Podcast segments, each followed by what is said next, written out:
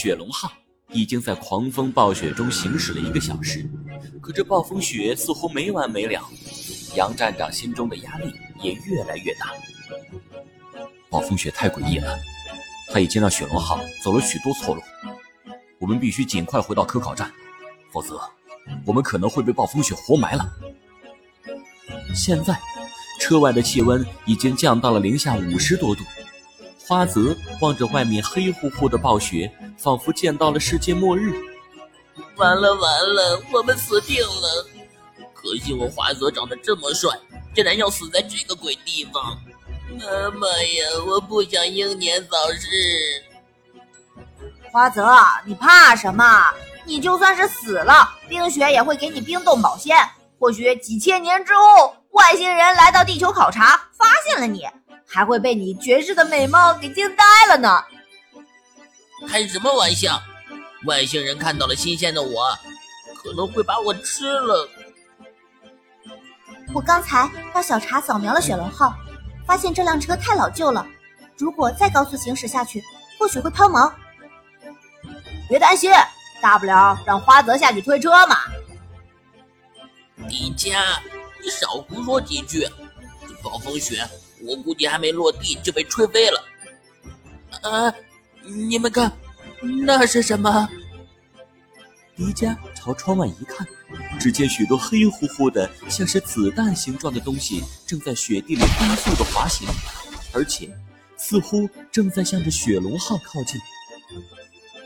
好快啊！他们似乎不怕这风雪啊！这是企鹅，是帝企鹅。此时，迪迦也看清楚了，原来刚才靠近过来的正是一只只飞快滑行的地企鹅，而且这些企鹅虽然靠近雪龙号，但却并没有减速的意思。如果再靠近，就要和雪龙号相撞了。只听到“咣，咣”，连续两声，雪龙号左右两侧都遭到了地企鹅的撞击。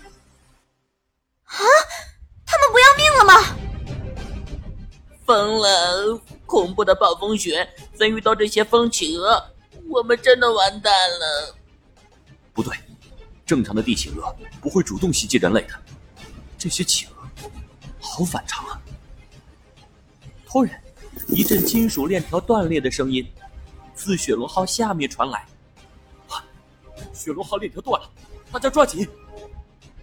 杨站长猛地一踩刹车，雪龙号却像是失去控制一般，开始在雪地上疯狂滑行。不好，前面有一条巨大的裂缝，但是我已经控制不住雪龙号了。失控的雪龙号即将坠入冰原上的巨大裂缝。却见一股红光从车内猛地一闪，杨站长就看到车前出现了一头燃烧着的火熊。巨大的火熊抱住雪龙号的车头，双脚深深地踩进了冰雪之中。可是雪龙号的惯性太强，竟然把那头巨大的火熊顶到了那一条裂缝。迪迦，迪迦变身成为的大红熊已经被一步步的推向了深渊的边缘，越来越近。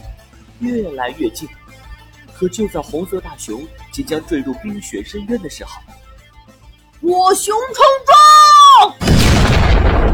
一声怒吼，雪龙号竟然停住了，并被硬生生的推离了冰雪深渊。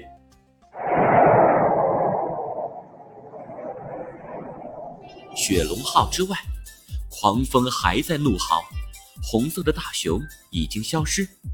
杨站长惊魂未定。刚才发生的一切只在一瞬间，他揉了揉眼睛，甚至怀疑自己出现了幻觉。孩子们，你们看到刚才有一头红色的熊了吗？迪迦的声音从后座传来。有吗？没看到啊。千岁、花泽，你们看见了吗？没，没有吧。呃，这南极怎么会有红色的大熊呢？好吧，那一定是我眼花了，应该是太紧张，出现了幻觉吧。